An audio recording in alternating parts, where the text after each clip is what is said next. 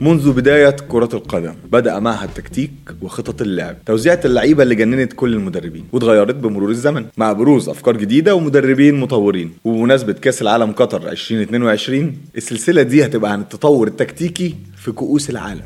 أو بمعنى أصح تأثير التكتيك والخطط على منتخبات كأس العالم. هنشوف أفكار مختلفة اتطبقت خلت فرقة تكسب وتانية تخسر. النهاردة حكايتنا مع التكتيك البدائي. أو بمعنى أصح ما قبل التكتيك. كؤوس العالم 1930 و1934 والرسم التكتيكي 2 3 5 أيوه اثنين مدافعين ثلاثة خط وسط وخمسة مهاجمين. بس قبل ما نبتدي ما تنسوش تعملوا لنا like لو الحلقة عجبتكم share وابعتوها لأصحابكم. إحنا موجودين على يوتيوب وفيسبوك وتويتر وجميع منصات البودكاست.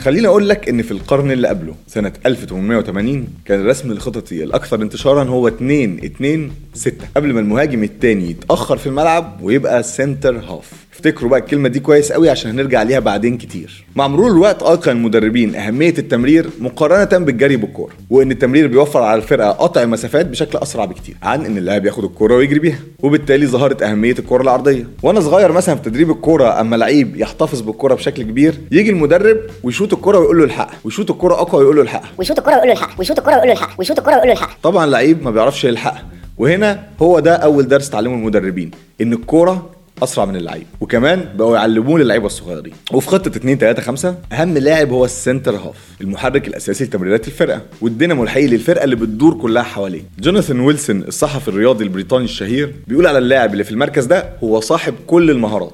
هو المدافع والمهاجم والقائد والمحلل. محرز الأهداف مفسد الهجمات.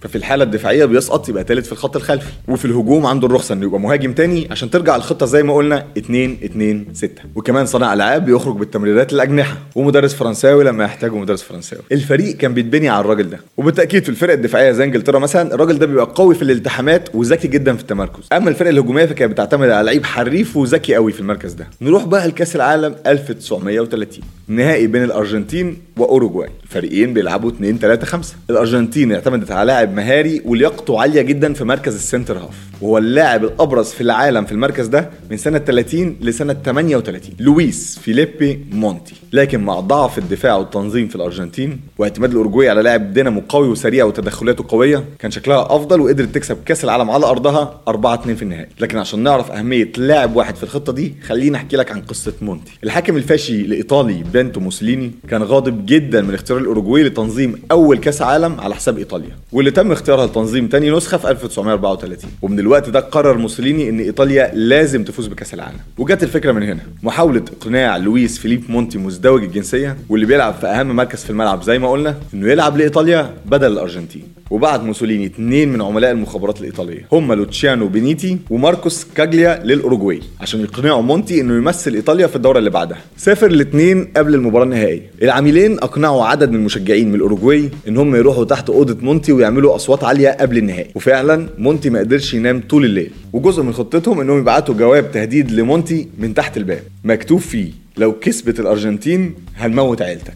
ويروح مونتي لمدربه ويترجاه إنه يقعد على الدكة. لكن المدرب بيرفض. وفعلا مونتي في المباراة بيبقى زي الشبح. أداء سيء جدا. وبتخسر الأرجنتين 4 2 وبسبب أداء مونتي بتهاجمه الجماهير الأرجنتينية. وبيزيد الهجوم عليه من النقاد اللي بيحملوه مسؤولية الخسارة. مع وجود عرض ب 5000 دولار وبيت وعربية وفيلا في الساحل لتمثيل المنتخب الإيطالي. بيرضخ مونتي. مافيا مافيا يعني. عشان يبقى اللاعب الأول والأخير اللي يمثل بلدين مختلفين في كأس العالم. وبالفعل توصل إيطاليا لنهائي كأس العالم 34 ضد تشيكوسلوفاكيا. وتوصل تهديدات تاني لمونتي. لكن المرة دي من موسوليني. لو ما كسبتش عيلتك هتموت برضه. لكن بتكسب إيطاليا بصعوبة. وينقذ مونتي عيلته مرتين. مرة بالخسارة ومرة بالمكسب. البطولة دي لعبتها إيطاليا برضه ب 2 3 5 ولعب مونتي فيها في مركز ال center half. لكنه لعب متأخر في الملعب. كان بيتقدم أقل قل لأن إيطاليا اعتمدت على القوة والتنظيم ودوره الهجومي أكيد اختلف من الأرجنتين لإيطاليا وكانت مهمته الأساسية التأمين الدفاعي ومراقبة مهاجم الخصم وبداية الهجمات المرتدة. دوره مثلا كان مهم جدا قدام فرقة زي النمسا اللي كانت بتعتمد في الهجوم على ماتياس سيندلار